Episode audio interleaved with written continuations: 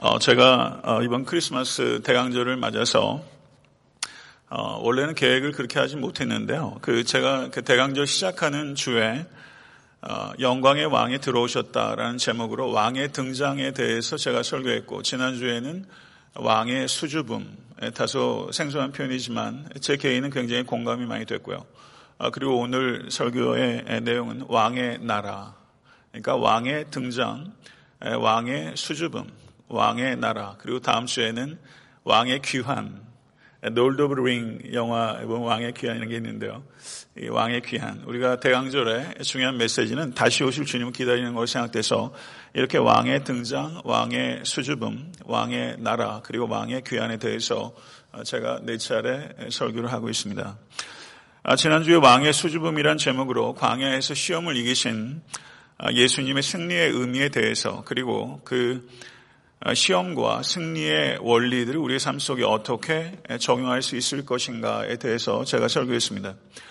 마가복음 1장 15절은 아, 사탄에 대한 예수님의 최초의 승리 직후에 있었던 예수님의 최초의 설교를 기록하고 있습니다. 때가 찼고 하나님의 나라가 가까웠으니 회개하고 복음을 믿으라. 이것이 예수님의 최초의 설교였습니다. 그런데 예수님께서 부활하시고 승천하시기 직전에 지상에서 하신 최후의 설교 역시 하나님의 나라에 대한 것이었습니다. 해 받으신 후에 또한 저에게 확실한 많은 증거로 친히 사심을 나타내사 40일 동안 저에게 보이시며 하나님 나라의 일을 말씀하시니라. 예수님의 설교의 핵심 주제는 단연코 하나님의 나라라고 할 수 있고 이 하나님의 나라는 가장 위대한 설교의 주제라고 할 수 있습니다. 그리고 그리스도뿐만 아니라 그리스도의 사도들의 한결같은 설교의 주제 역시 하나님의 나라입니다.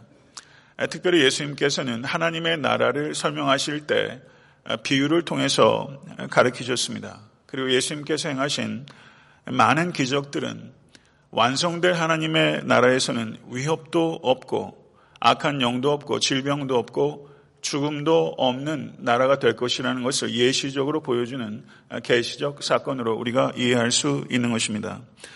그러므로 예수님께서는 모든 성도들이 모든 상황들 속에서 두려움을 이기고 예수님의 사랑과 능력을 온전히 신뢰하도록 초청하시고 세상 나라의 법대로가 아니라 하나님 나라의 법대로 살도록 우리에게 명령하고 계십니다.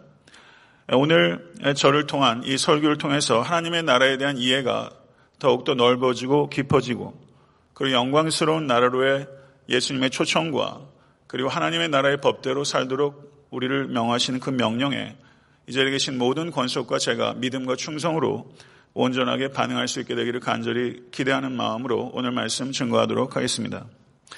마가복음을 주의 깊게 살펴보게 되면 하나님의 나라에 대한 언급이 16번 등장합니다.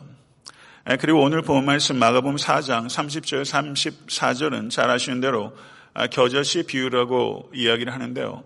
마가복음 4장 전체에 네 개의 비유가 나오고 있고 오늘 이 겨자씨 비유는 그 마가복음 4장에 나오는 네 가지 비유들 가운데 제일 마지막 비유입니다. 본문 말씀을 다시 한번 보시게 되면 이렇게 말씀합니다. 하나님의 나라가 겨자씨 하늘과 같으니 땅에 심길 때에는 땅 위의 모든 씨보다 작은 것이로되 심긴 후에는 자라서 모든 풀보다 커지며 큰 가지를 내느니 공중의 새들이 그 그늘에 깃들일 만큼 되느니라. 아멘. 하나님의 말씀입니다. 아, 겨자씨 보신 적 있으시죠? 아, 겨자씨 보신 적 아마 다 있으실 거로 생각합니다. 한국 사람들은 작은 것을 표현할 때 별로 위생적이지 않습니다만은 눈꽃만큼 작다. 그렇게 표현해요. 별로 위생적이지 않아요. 눈꽃만큼 작다 이렇게 표현하는데 이스라엘 사람들은 매우 작은 것을 표현할 때 겨자씨만큼 작다 이렇게 표현한다는 것입니다. 매우 작은 것을 나타내는 가장 대표적인 비유의 방법이 겨자씨만큼 작다. 그런데 예수께서는 이 겨자씨, 이 작은 씨가 겨우 한 알이라는 것입니다. 천국이 이 겨자씨 한 알과 같다. 겨자씨 하나는 너무나 작고 무의미한 것이기 때문에 땅에 뿌려지게 되면 그것을 뿌린 사람 눈에도 찾기가 어렵고 심지어 어, 공중의 새들의 눈에도 이 겨자씨 하나는 찾아내기 어려울 정도로 작고 미미합니다. 그런데 예수님께서 이 겨자씨 하늘과 같이 작고 위태로운 씨가 시간이 지나게 되고 하나님의 시간에 이르게 되면 이것이 엄청나게 자라서 공중의 새들이 거기에 깃들고 그리고 둥지를 틀게 될 것이다. 우리 주님께서 이렇게 약속하셨고 그리고 그렇게 되고 있는 줄로 믿습니다. 하나님의 나라가 이와 같다는 것입니다. 너무나 작게 시작하기 때문에 잘 보이지 않습니다. 그래서 다른 사람들이 잘 의식하지 못합니다. 그 세상 사람들은 하나님의 나라에 대해서 이야기하고 그 일에 헌신한 사람들에 대해서 비웃고 조롱합니다. 도무지 이 하나님의 나라라는 것이 성공할 것 같이 보이지 않습니다. 잘 아시는 대로 미가서 5장 2절을 보게 되면 베들레헴 에브라다야 너는 유다 족속 중에 작을지라도 이스라엘을 다스릴 자가 내게서 내게로 나올 것이라 그의 근본은 상고의 영원에 있느니라. 이 미가서 예언의 말씀대로 우리 주 예수 그리스도께서 베들레헴에 탄생하셨습니다. 예언의 성취가 이루어진 것을 믿으십니까? 예수님께서는 예루살렘이라는 거대한 도시에 다른 사람들이 주목하는 도시에 태어나지 않고 베들레헴이라는 작은 도시, 말하자면 겨자씨 하늘과 같은 도시에 예수께서 태어나셨습니다. 저도 자녀가 애들이 셋이 있습니다만은 세상에 아이들이 낳을 때 얼마나 작게 납니까? 고작 3kg 남짓 때는 작은 몸에 그를 통하지 않고는 이 세상에 존재한 것이 아무것도 없는 만왕의 왕이신 예수께서 고작 3kg의 어린 아기 몸에 자기를 제안하시고 이 땅에 오심으로 말미암아 Kingdom of God 하나님의 나라가 이 땅에 시작된 것입니다. 예수 그리스도 자신이 하늘 보좌를 버리시고 이 땅에 심기신 겨자씨 하늘과 같은 분으로 역사 가운데 들어오셨고 여러분과 저희 삶 가운데 들어오신 것입니다. 예수님께서 부르신 열두 제자들을 면면을 보게 되면요. 세상에서 전혀 보이지 않는 겨자씨 같은 사람입니다. 만약에 정신이 온전히 박힌 랍비라면 자기의 큰 이상을 가지고 하나님의 나라를 세워가면서 절대 어부들을 제자로 부르지 않습니다.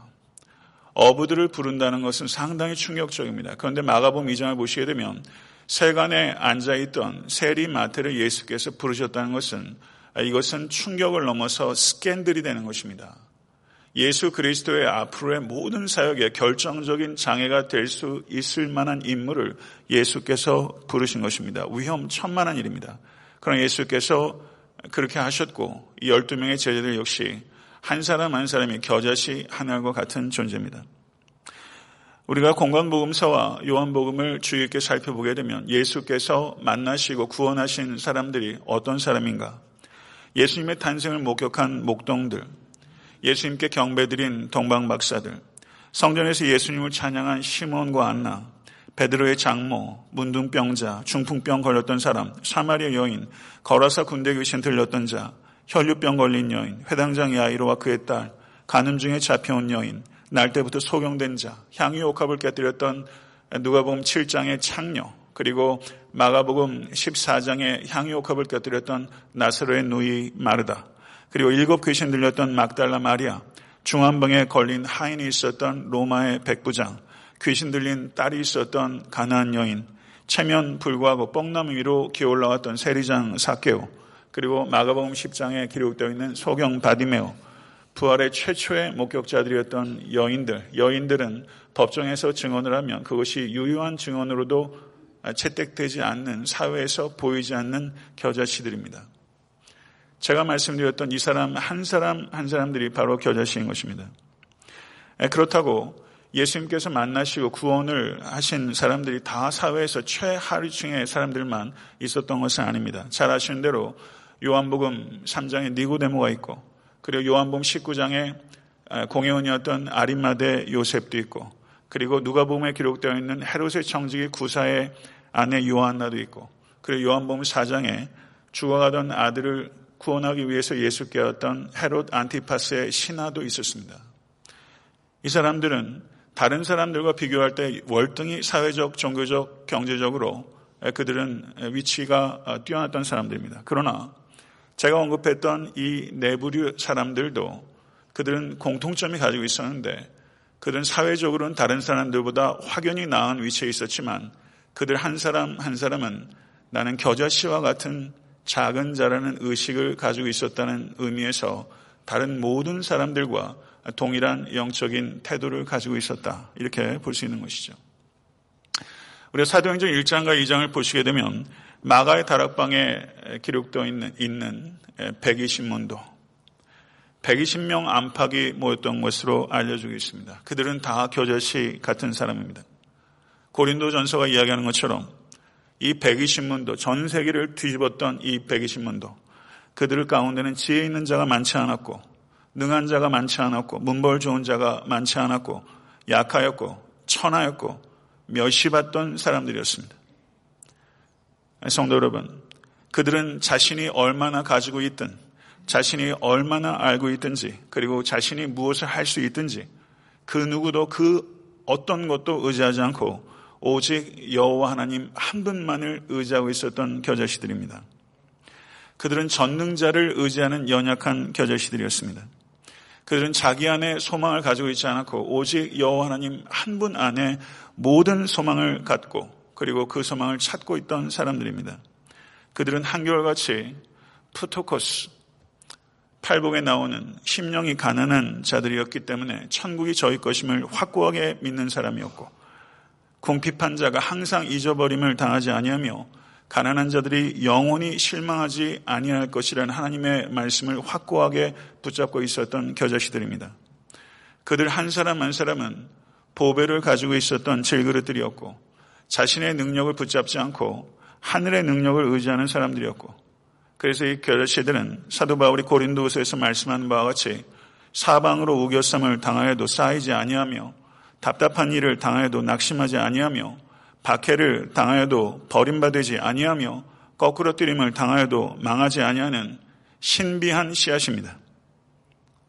성도 여러분, 이 작고 신비한 씨앗, 겨자씨 하나, 이 작고 신비한 씨앗은 아무리 혹독하고 어둡고 악한 환경 가운데 뿌려진다 할지라도 결코 좌절하지 않고 자기가 작고 신비한 씨앗이라는 긍지와 그리고 책임을 가지고 오히려 더 차가운 땅 깊숙이 깊숙이 뿌리를 파고 내려가는 불굴의 씨앗입니다. 이 작고 신비한 씨앗, 그리고 이 불굴의 씨앗, 바로 그들을 통해서 하나님의 나라는 천천히 그리고 끊임없이 자라고 있는 것이고, 바로 이 자리에 계신 여러분과 저 역시 이 작고 신비한 씨앗으로 부름 받았다는 것을 기억하실 수 있게 되기를 간절히 소원합니다. 이 작고 신비한 씨앗으로 세워지는 나라는 세상 나라와는 판약의 다른 나라입니다. 이 나라는 역설적 왕을 섬기는 나라요. 이 나라는 역설적 나라입니다. 그래서 요한복음 18장 28절, 19장 15절을 보게 되면 잘 아시는 빌라도와 예수 그리스도의 대면이 기록되어 있고 빌라도의 재판이 기록되어 있습니다. 예수님이 빌라도 앞으로 왔을 때 빌라도의 첫 번째 질문은 이것이었습니다. 내가 유대인의 왕이냐? 내가 유대인의 왕이냐? 이 빌라도는요, 범상치 않은 인물입니다. 이 사람은 정치판에서 구를 대로 굴른 정치 구단이에요. 능구렁입니다. 이 사람은 예수께 죄가 없다는 것을 벌써 간파하고 있었습니다. 그러나 유대 종교 지도자들이 예수님을 정치범으로 몰아 죽이려고 한다는 것을 벌써 알고 있습니다. 그리고 예수 그래서 실제 대면하자 이 예수란 사람은 일반적인 정치범과는 완전히 다른 완전히 다른 존재감을 가지고 있는 사람이라는 것을 직감합니다. 이 사람은 얼마 전에 잡혀왔던 또 다른 정치범이었던 바라바와는 전혀 다른 존재감을 가지고 있던 사람이라는 것을 이 빌라도는 간파했습니다. 그런데 피고로 이 빌라도 앞에 잡혀온 이 연약한 이 겨자씨 하나 같은 예수 그리스도 이 예수 그리스도는 이 제국을 대표하는 로마의 총독 빌라도 앞에서 조금도 위축되지 않고 내가 유대인의 왕이냐라고 묻던 빌라도에게 예수께서는 counter question 되받아 질문을 합니다. 뭐라고 질문하냐면 내가 스스로 하는 말이냐 다른 사람들이 나를 대하여 너에게 한 말이냐 이렇게 말하면서 예수 그리스도께서 되물으셨어요. 예수 그리스도께서는 부드럽지만 압도적인 존재감을 가지고 자기를 재판하고 있는 빌라도에게 누가 진실로 재판하는 위치에 있는지를 예수께서 되물으시는 매우 신비한 재판이 거기에서 벌어지고 있는 것입니다. 아마 빌라도는 움찔했을 겁니다. 그래서 빌라도가 이렇게 말합니다. 내가 유대인이냐? 내 나라 사람과 대사장들이 너를 내게 넘겼으니 내가 무엇을 하였느냐라고 말하면서 자신의 재판은 유대인들이 고소한 것에 따른 불가피한 것이었다는 거 말하면서 살짝 회, 책임을 회피하려는 이야기를 하고 있는 것입니다. 이에 대해서 예수께서 뭐라고 말씀하시냐면 내 나라는 이 세상에 속한 것이 아니라 만일 내 나라가 이 세상에 속한 것이었다면 내 종들이 싸워 나로 유대인들에게 넘기지 않게 하였으리라. 이제 내 나라는 여기에 속한 것이 아니니라. 내 나라는 여기에 속한 것이 아니니라. 세상 왕은요, 다른 나라를 정복해서 또 다른 세상 나라를 세웁니다. 그러나 영광의 왕이신 예수 그리스도께서는 세상 나라를 갈아엎으시고 그리고 또 다른 세상 나라를 세우시는 것이 아니라 전혀 다른 나라를 이 땅에 가져오신 왕이십니다. 빌라도는 예수님의 예기치 않은 내용의 답변에 적지 않게 당황했을 것입니다. 그리고 다시 묻습니다. 그러면 내가 왕이 아니냐? 이렇게 묻습니다. 내가 왕이냐? 라고 물었던 빌라도가 예수 그리스도와 몇 차례 대화를 오가면서 그러면 내가 왕이 아니냐? 이렇게 물었어요. 그때 예수께서 뭐라고 대답하시냐면 내 말과 같이 내가 왕이니라. 내 말과 같이 내가 왕이니라. 예수 그리스도의 공생의 가운데 내가 그리스도다. 내가 왕이다. 라고 이렇게 분명하게 말씀하신 것은 종교 재판에 가셨을 때와 빌라도의 재판에서 뿐이었습니다. 내가 왕이다. 예수님께서 말씀하셨어요. 성도 여러분, 여기에 있었던 아마 다른 제가 만약에 거기 경비용쯤 돼서 제가 거기 있었다면요. 아무것도 모르는 무식한 경비병이라고 제가 생각했는데 저는 그때 웃었을 거예요. 와가지고 매질당하고서 재판을 당하는 사람이 내가 왕이다. 이 얼마나 웃겨요. 아무 생각 없는 사람은 정말 기도 안 찬 얘기입니다. 빌라도 웃었을까요? 내가 왕이니라. 내가 왕이니라. 빌라도는 저는 생각할 때 몰골이 송연해졌을 거라고 생각합니다. 내가 왕이니라. 자기가 왕이라는 것을 절대 밝힐 수 없는 상황인데 이 신기한 죄수의 입에서는 내가 왕이니라 라고 말이 나오는데 빌라도는 어찌된 영무인지 웃음이 나오지 않습니다. 이해가 되지 않지만 웃음이 나오지 않습니다. 그래서 요한복음 19장 8절을 보게 되면 예수님의 이와 같이 침착하고 확고한 대답 내가 왕이니라. 이것에 대해서 빌라도는 오히려 두려움에 사로잡혔다. 죄수를 손만 뒤집으면 죽일 수 있는 총독이 오히려 두려움에 사로잡혔다. 이렇게 말하고 있습니다. 이 빌라도는 이 왕에게 압도당했습니다. 그리고 이 왕이 이야기하는 나라가 무엇인지에 대해서 궁금함을 가졌습니다. 그러면 진리가 무엇이냐? 빌라도가 이렇게 물었어요. 빌라도가 평생 찾았던 질문 가운데 하나입니다. 그러나 이 빌라도는 끝끝내 자기 한계를 넘지 못하고 이 왕의 진짜 정체가 무엇인지 그리고 이 왕이 세우는 나라가 무엇인지를 마침내 깨닫지 못하고 저들을 예수를 십자가에 못 박아도록 내어줬어요. 역설적인 왕이 다스리는 역설적인 나라.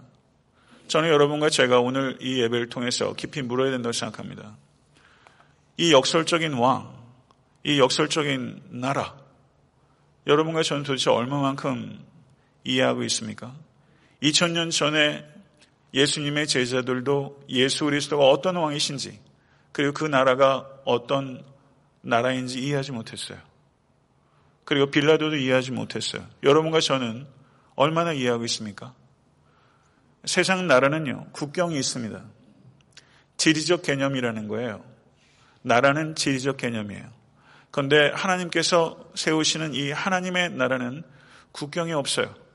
지리적 개념이 아니에요. 이 나라는 영적 개념이에요. 하나님께서 주권적으로 다스리는 영역은 다 하나님의 나라입니다. 믿으십니까? 누가복음 17장 20절 하반절에서 21절에 하나님의 나라는 볼 수 있게 임하는 것이 아니요 또 여기 있다 저기 있다고 못하리니 하나님의 나라는 너희 안에 있느니라. 하나님의 나라는 너희 안에 있느니라. 이건 퍼즐 같아요. 이건 수수께끼 같아요. 하나님의 나라는 육적인 눈을 가지고 있는 사람에겐 보이지 않는 나라입니다. 그리고 마가복음 10장 25절을 보게 되면 낙타가 바늘기로 나가는 것이 부자가 하나님의 나라에 들어가는 것보다 쉬우니라 이렇게 말했어요. 하나님의 나라는요. 부자의 눈보다는 가난한 자의 눈에 더 잘 보이는 나라예요. 가난한 자의 눈에 더 잘 보이는 나라예요. 부자의 눈에 보이는 게 불가능한 나라는 아니에요. 그런데 부자의 눈에는 이 하나님의 나라가 잘 보이지 않아요. 하나님의 나라는 마태복음 13장을 보게 되면 밭에 감추인 보화 같고 그리고 장사가 찾는 진주와 같다고 말했어요. 그러니까 이것은 잘 보이지 않아요.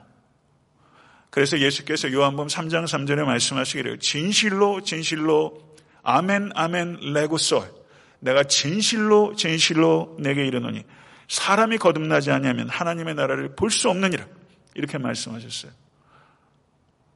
여러분 보이세요? 저도 주중에 눈이 요즘 하도 침침해가지고 안과도 갔었는데 여러분 정말 보이세요? 하나님의 나라가 여러분에게 정말 보이십니까? 중생하지 않고는 하나님의 나라를 볼 수 없느니라 이렇게 말했어요. 정말 중생한 눈을 가지고 잘 보이지 않는 이 하나님의 나라가 여러분 눈에 보일 수 있게 되기를 그리고 그 보임이 점점 더 명확해질 수 있게 되기를 간절히 소원합니다. 그런데 성도 여러분 하나님의 나라가 이 세상에선 잘 안 보이지만 예수 그리스도께서 말씀하신 대로 이 땅에 다시 오실 때 그때 이 하나님의 나라는 온 우주적인 나라가 될 것이고 영원한 나라가 될 것이고 그때는 눈으로 확연하게 보이는 나라로 이 땅에 임하실 것이라고 주님께서 약속하셨습니다. 믿으십니까? 가시적으로 모든 사람이 볼 수 있게 온 우주적으로 이 땅에 임하신 하나님의 나라가 하나님의 때에 이 땅에 도래하게 될 것입니다. 그러나 성도 여러분, 하나님의 나라가 가시적으로 주님께서 이 땅에 오실 때 완성될 것이지만 하나님의 나라는 이미 이 땅에 지금 이곳에서 현실입니다. 하나님의 나라는 미래로 유보된 나라가 아니라 지금 이곳에서 이미 현실이 된 나라. 이미 시작된 나라. 그러나 아직 완성되지 않은 나라. 하나님의 나라는 한 사람 한 사람 예수 그리스도의 십자가의 보혈을 의지해서 하나님의 이 왕이 누구신지를 알고 그리고 이 나라를 위해서 이 나라의 시민권을 갖게 될 때마다 이 하나님의 나라는 저를 한번 따라해 보시기 바랍니다. 조용히 그리고 끊임없이 하나님의 나라는 조용히 그리고 끊임없이 성장하는 나라예요. 조용히 끊임없이 성장하는 나라. 이 나라. 오스카 쿨망이라는 성경학자가 있습니다. 이 사람이 하나님의 나라를 설명하면서 어, 매우 좋은 비유를 했어요. 1944년 6월 6일에 연합군이 노르망디 상륙 작전을 통해서 상륙했습니다. 엄청난 사상자가 발생했죠. 그날을 D-Day라고 말합니다. D-Day. D-Day, V-Day 이런 말 많이 쓰는데 그게 정확하게 어떤 의미인지 잘 아세요? D-Day, Decision Day, Decision Day. 노르망디 상륙 작전을 통해서 이 나치와 연합군의 승패는 사실 그때 결정된 거예요. 그런데 베를린이 떨어지게 된 때는 그로부터 거의 1년 뒤인 1945년 5월 8일이에요. 1944년 6월 6일이 노르망디 상륙 작전 D-Day. 그리고 1945년 5월 8일이 베를린이 함락되고 히틀러가 자살한 V-Day. Victory Day입니다. Decision Day, Victory Day. 노르망디 상륙 작전을 통해서 사실 승리는 결정된 거예요. 그런데 V-Day가 될 때까지 베를린이 떨어질 때까지 연합군과 나치는 수많은 전투를 겪었어요. 이와 유사하게 2000년 전에 골고다 예수 그리스도의 십자가를 통해서 D-Day 사탄에게 예수 그리스도께서 승리하셨습니다. 믿으십니까? 골로새서 2장 15절은 통치자들과 권세들을 무력화하여 드러내어 구경거리를 삼으시고 십자가로 그들을 이기셨느니라. 할렐루야. 그날이 디데이입니다. 그러나 최후 승리는 아직 우리에게 주지 않아, 주어지지 않았습니다. 예수 그리스도께서 영광 가운데 이 땅에 다시 오실 때 사탄은 패배한 사탄은 그때 도말되게 될 것이고 승리는 완성되게 될 것입니다. 그때까지 전투가 계속 있는 것입니다. 노르망디 상륙작전에서 베를린 함락까지 수많은 전투가 있었던 것처럼 십자가 사건부터 예수 그리스도의 재림까지 수많은 전투가 있는 것이고 사탄은 여전히 불순종의 아들들 가운데서 역사하며 성도와 교회를 공격하고 있습니다. 지금 우리는 전투 중입니다. 승리는 이미 확정되었으나 아직도 우리는 전투 중입니다. 성도 여러분, 20세기 최고의 기독교 변증가인 C.S. 루이스 이런 말을 했어요. 한번 깊이 한번 생각해 보세요. 극작가가 무대 위로 걸어 나오면 연극은 끝나는 것입니다. 극작가가 무대 위로 걸어 나오면 연극은 끝나는 것입니다. 연극 관람하신 거 한번 생각해 보세요. 무대 위로 극작가와 연출가가 나오면 연극 끝난 거예요. 이 세상 역사의 극작가이신 하나님께서 무대 위로 올라오시면 이 세상은 끝나는 것입니다. 그때까지 사탄이 왕노릇하고 있습니다. 그러면 그때까지 그리스도인들은 어떤 존재인가? 필립 얌씨는 이렇게 표현했어요.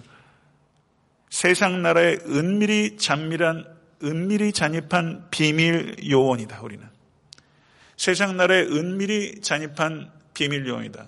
우리가 CIA 요원이에요. 누가 저 같은 사람을 CIA 요원으로 뽑아주겠어요? 그러나 하나님께서 예수 그리스도가 이 땅에 다시 오실 때까지 여러분과 저는 모든 그리스도인들은 세상 나라에 파송된 은밀히 잠입한 비밀 요원이다. 그래서 아까 말씀드린 대로 조용히 그리고 끊임없이 사탄의 권세를 부수고 하나님의 나라를 확정시켜 나가는 비밀 요원이다. 이것이 여러분과 저의 정체성이라는 것을 진실로 받아들이시고 감사하실 수 있게 되기를 간절히 축원합니다. 여러분과 저는 비밀 요원이에요. 이 비밀 요원의 암호명이 뭔지 아세요? 겨자씨입니다. 여러분과 저는 겨자씨와 같은 비밀 요원이에요. 은밀하게 일해요. 그러나 끊임없이 일해요. 그리고 공중의 새가 깃들게 될 거예요. 이것을 기억하십시오. 성도 여러분, 세상 나라는 군대의 힘을 사용합니다. 그러나 하나님의 나라는 사랑의 힘을 사용합니다. 세상 나라는 원수를 죽이지만 하나님의 나라는 원수를 사랑합니다. 세상 나라는 힘으로 힘없는 자들을 갈취하지만 하나님의 나라는 힘으로 힘없는 자를 먹이고 치유합니다. 세상 나라는 인종이나 출신이나 계급이나 소유나 성별에 따라 차별하는 나라지만 하나님의 나라는 그 누구도 차별하지 않는 나라입니다.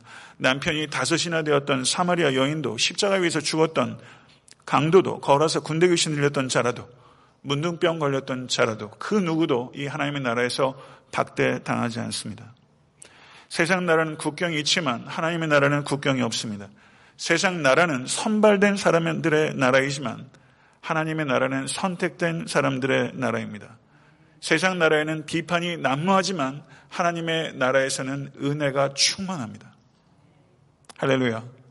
성도 여러분, 이 하나님의 나라, 이 역설적인 나라, 이 나라는 인간이 아무리 윤리적으로 살아도 아무리 높은 지위와 권세가 있어도 한국 갈 때도 병원 많이 가시잖아요. 예, 병원장 알거나 의사 정도만 알면 줄 안 쓰고 쑥쑥 들어가시잖아요. 지위와 권세가 있으면 그냥 쑥쑥 통과하고 가는 애들이 왜 없어요? 그러나 하나님의 나라는요, 아는 사람 통해서 들어갈 수 있는 나라가 아니에요. 어디에 부탁해서 들어갈 수 있는 나라가 아니에요. 여러분이 지금 가지고 있는 소유가 얼마나 되는지 모르겠어요. 앞으로 여러분이 갖게 될 소유까지 다 합해도 그 소유로 하나님의 나라에 못 들어갑니다. 베드로전서 1장 18절 19절은 너희가 알거니와 너희 조상이 물려진 헛된 행실에서 대속함을 받은 것은 은이나 금같이 없어질 것으로 된 것이 아니오 오직 흠없고 점없는 어린 양 같은 그리스도의 보배로운 피로 된 것이니라. 이 보배로운 피로 하나님의 나라에 들어갈 수 있습니다. 성도 여러분, 한 성경학자가 이런 말 했어요. 예수님은 하나님의 나라에 대한 생각 속에서 사시고 일하시고 죽으셨다. 하나님의 나라에 대한 생각으로 사시고 일하시고 죽으셨다. 옛날에 토미 라스다가 그런 말 했어요. 자기 피는 파란색이라고. 맞아요? LA 다저스 감독이었던 자기 피는 파란색이래요. 거짓말이죠. 근데 예수님은요. 하나님 나라에 대한 생각 속에 사시고 일하시고 죽으셨어요. 온통 하나님의 나라예요. 하나님의 나라. 사랑하는 성도 여러분, 우리에게 있어서 정말 중요한 것은 무엇인가? 여러분 올 한해 살아오시면서 여러분에게 정말 중요한 게 무엇이었습니까? 지금까지 살아오시면서 여러분에게 정말 중요한 게 무엇이었습니까? 우리에게 정말 중요한 것은 세 가지예요. 하나님의 나라에 들어가는 것과 하나님의 나라의 법대로 사는 것과 하나님의 나라를 전하는 것. 이 세 가지입니다. 하나님의 나라에 들어가는 것과 하나님 나라의 법대로 사는 것과 하나님 나라를 전하는 것. 이 세 가지가 우리에게 가장 중요한 거예요. 지금부터 영원토록 가장 중요한 거예요. 성도 여러분, 애타한테 섬기는 교회는 그리스도의 몸입니다. 믿으십니까? 우리는 그리스도의 몸이에요. 이건 영광스러운 호칭입니다. 교회는 하나님께서 완성하실 하나님의 나라의 모형으로 여기 있는 거예요. 대한사회예요. 섭디비전 들어가게 되면 그 제일 앞에가 모델하우스죠. 모델하우스를 보게 되면 다 아는 거예요. 교회는 천국의 모델하우스예요. 그렇게 세우신 거예요. 여러분, 애틀한테 섬기는 교회가 천국의 모델하우스로 세워졌는데 정말 이곳에 계신 분들이 그리고 이곳에 새로 오신 분들이 아, 천국은 이렇겠구나. 이 공동체를 통해서 보입니까? 보일 수 있게 되길 간절히 소원합니다. 교회는 이 세상 나라의 가치관이 범람하는 곳이 아니라 하나님 나라의 가치관이 계시되는 공동체입니다. 그런데 지금 이 교회는 오히려 세상 나라보다 더 세상적인 모습이 범람합니다. 역겹고 더럽고 추한 일들이 교회 가운데 범람합니다. 교회 안에 만연한 세속주의, 물량주의, 개교의주의 이것이 세상 나라의 것들입니다. 성도 여러분, 이것들을 몰아내야 하는 것입니다. 성도 여러분, 이 자리에 계신 모든 권속과 에탄트 섬기는 교회와 이 땅에 있는 모든 그리스도인들과 그리고 선교지에 있는 목회자들과 성도들이 나는 이 세상에 보내진 겨자씨라는 암호명을 가지고 있는 비밀 요원이다. 이 비밀 요원은요, 손익이라는 지령에 따라 움직이지 않고 하나님의 나라라는 기준에 따라 움직이고 자기의 허명을 위해서 일하지 않고 오직 여호와 하나님의 이름을 영광을 위해서 일하고 그리고 하나님의 나라의 영광만을 생각하고 일하다가 죽는 사람이에요. 여러분과 제가 비밀 요원으로서 은퇴할 때 성도 여러분 최고의 비밀 요원 되실 수 있게 될 간절히 축원합니다.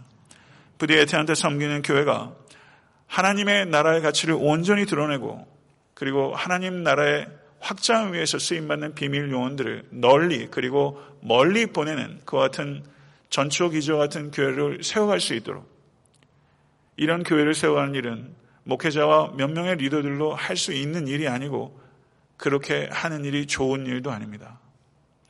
이 자리에 계신 모든 지체들이 애타한테 섬기는 교회가 하나님의 나라라는 유일한 가치를 위해서 삶을 완전히 헌신할 수 있는 겨자씨와 같은 비밀 요원들을 널리 그리고 멀리 보내는 교회가 되는 일에 여러분 힘을 모아 주십시오. 지금 이 시대는 성도 여러분, 교회가 참으로 어려운 시대 가운데 살고 있습니다. 소위 말하는 종교 지도자 몇 사람 가지고 되는 일이 아니에요. 우리가 교회를 그냥 내 상식과 경험 가지고 비판하는 정도로 종교놀이 해서는 안 돼요. 이 일엔 모든 교회 구성원들이 한마음 한뜻으로 힘을 모아서 나는 비밀요원이라는 정체성을 분명하게 가지고 그리고 이 우리는 정말 겨자씨 하나과 같이 너무 무의미할 정도로 작고 보이지 않지만 우리 개개인들이 그와 같은 정체성을 가지고 하나님의 나라를 이해하고 그리고 이 나라를 확장하는 일에 우리의 모든 존재와 소유와 역량과 시간과 능력을 쏟아 부을 때 성도 여러분 이 땅은 반드시 변하게 될 것이고 그리고 하나님 나라는 확장되게 될 것이고 그리고 우리 주 예수 그리스도는 가시적으로 모든 사람들의 눈에 보이게 범우주적으로 이 땅에 오셔서 역사를 마무리하시게 될 것입니다. 이것을 진실로 믿으시는 모든 권속 되실 수 있게 되기를 우리 주 예수 그리스도 이름으로 간절히 축원합니다. 기도하겠습니다. 할렐루야. 감사와 찬양과 존귀와 영광을 오직 하늘에 계신 하나님께 올려드립니다. 대강절 귀한 절기를 맞아 이 땅에 오신 왕이 누구시며 그 왕이 세우시는 그 역설적인 신비한 나라가 무엇인지에 대해서 저희가 생각하고 또한 그 왕과 그 나라를 더 사랑하고 충성을 결단할 수 있는 이 아침 될 수 있도록 인도하여 주시옵소서. 올 한해 살면서도 하나님, 하나님의 나라가 아니라 나의 나라를 세우려고 하였고, 그리고 왕께 순종하기보다 내 나름대로, 내 방식대로, 내 의지대로 살 때가 너무나 많았던 우리는 불충성스러웠던 신하와 같았습니다. 아버지 하나님, 겨자씨 하늘같이 잘 보이지 않는 사람들을 부르시고, 그러나 천천히, 그러나 끊임없이 이 날을 확장하고 계신 하나님의 섭리와 하나님의 계획과 능력을 신뢰합니다.